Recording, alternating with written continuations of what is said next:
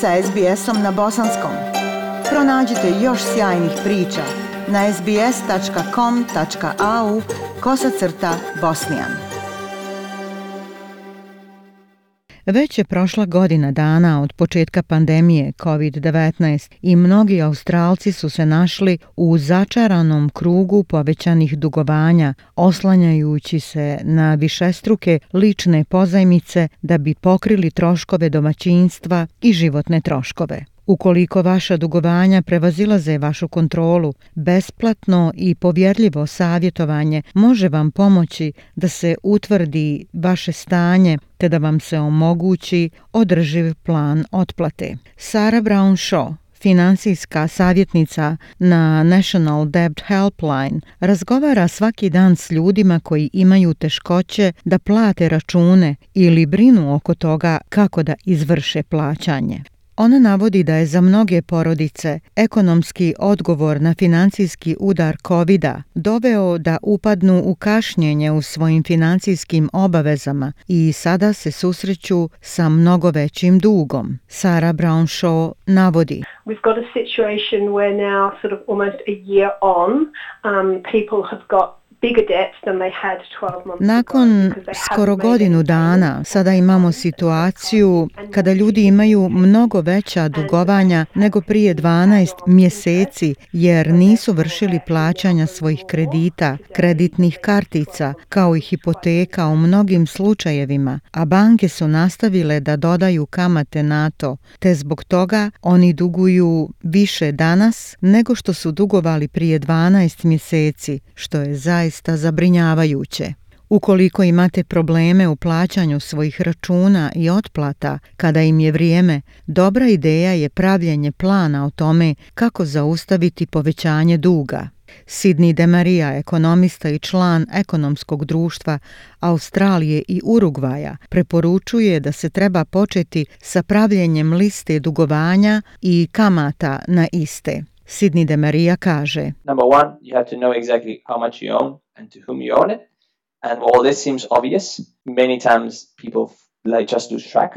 Pod jedan, morate tačno znati koliko ste dužni i kome ste to dužni, a ovo bi trebalo biti jasno, mada mnogi vole da izbjegavaju to koliko su dužni i idealno ne samo da imaju svoj budžet, nego i kalendar plaćanja koji je ispred vaše platne liste. Dakle, ovo znači da kada dobijete platu, da prva tri ili četiri dana ciljate na pokušaj plaćanja dijela po dijela duga. Ukoliko se susrećete sa plaćanjem više dugovanja, Sidney de Maria kaže da trebate dati prioritet onima vezanim za vašu imovinu i one sa najvišom kamatom. Sidney de Maria nastavlja. If you have multiple debt, it is ideal to start paying off those that are tied to assets Ukoliko imate više dugova, idealno bi bilo početi sa otplatom onih vezanim za vašu imovinu, te one sa najvišim kamatama zbog efekta ukupne kamate. Morate znati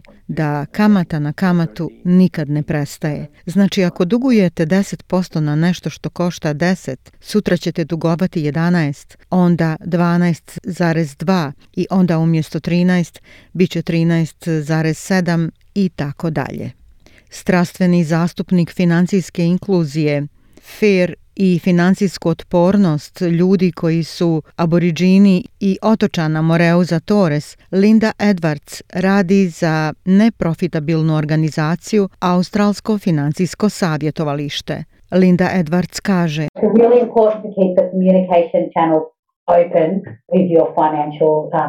Zaista je važno da imate otvorene kanale komunikacije s vašom financijskom institucijom, da im date do znanja u kakvoj ste situaciji u financijskom smislu i oni će možda moći da vam pomognu da to odstranite. Linda Edwards naglašava važnost održavanja komunikacije s vašim kreditorima i sačinjavanjem održivog plana otplate. Ona navodi da morate znati kako da pregovarate s njima.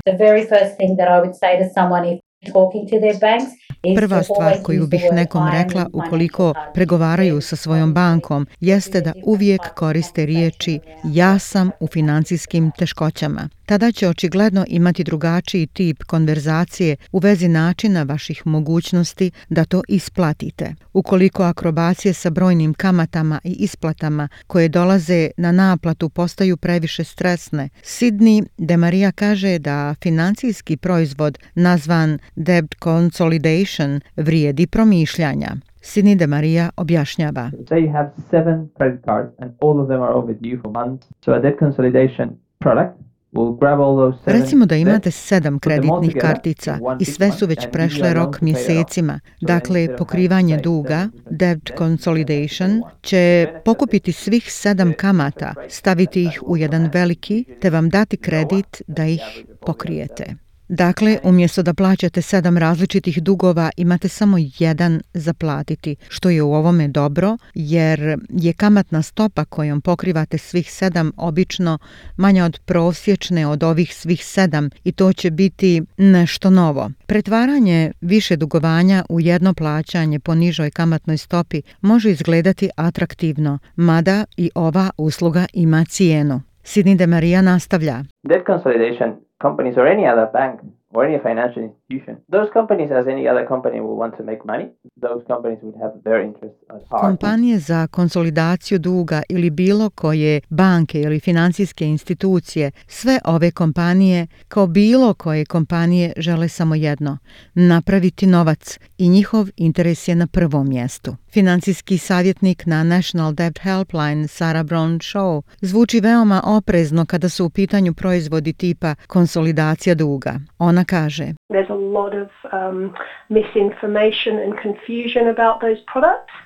Postoji mnogo dezinformacija i konfuzije oko tih proizvoda i mi bismo stvarno ohrabrili one koji razmišljaju o konsolidaciji duga da prvo razgovaraju sa besplatnim financijskim savjetnikom zato što to i ne bi bila vaša najbolja opcija. Gospođa Brown Shaw kaže da su mnogi ljudi zatrpani dugovima zato što se njihove financijske institucije nisu pridržavale obaveza odgovornosti posudbenog ponašanja. Our organization also has a legal um, aspect and policy aspect as well. And, and the Naša organizacija ima također i legalni aspekt, proceduralni aspekt, a odgovorno posuđivanje je jedan od njih. Znate, kada se ljudima daje mnogo kreditnih kartica koje realno ne mogu priuštiti. U nekim slučajevima neki su bili i na Centralinku kada su ih dobili. U mnogim slučajevima podržavamo ljude da podnesu žalbe kod e, Australske uprave za financijske žalbe, što je nešto kao bankovni ombudsman. Linda Edwards sugeriše da potražite pomoć od besplatnog financijskog savjetnika odmah ako mislite da ćete imati problema sa otplatama kredita. Ona kaže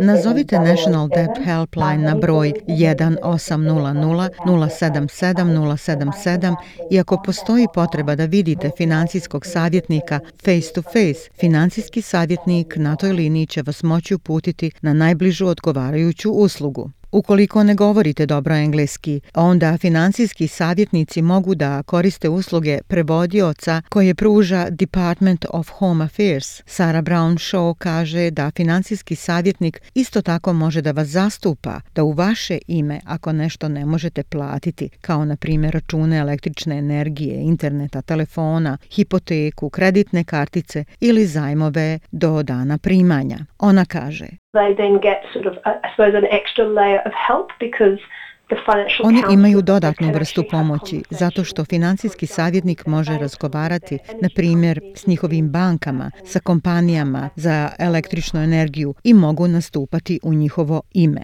Postoji oko 850 financijskih savjetnika širom Australije koji mogu obezbijediti besplatnu i povjerljivu uslugu koja vam može pomoći da razmotrite mogućnosti otplate dugovanja i poboljšate vašu financijsku situaciju. Savjetnica Sara Brown Shaw zaključuje. Sigurna sam da još nismo došli do tako mnogo ljudi koliko bismo željeli. Ponekad mislim da su ti ljudi došli iz zemalja gdje nije bio običaj, znate, da govore tako slobodno i traže pomoć, a i mnogi su došli iz zemalja gdje žalosno i ne postoji ovakva vrsta pomoći, a za koju imamo sreće da je imamo u Australiji. Oni u stvari ne znaju da je ova pomoć dostupna. Za besplatan i povjerljiv financijski i pravni savjet kontaktirajte National Debt Helpline na broj telefona 1800 007 007. Ja sam Aisha Hadži Ahmetović. Ostanite uz SBS radio. SBS na bosanskom. Podijelite naše priče preko Facebooka.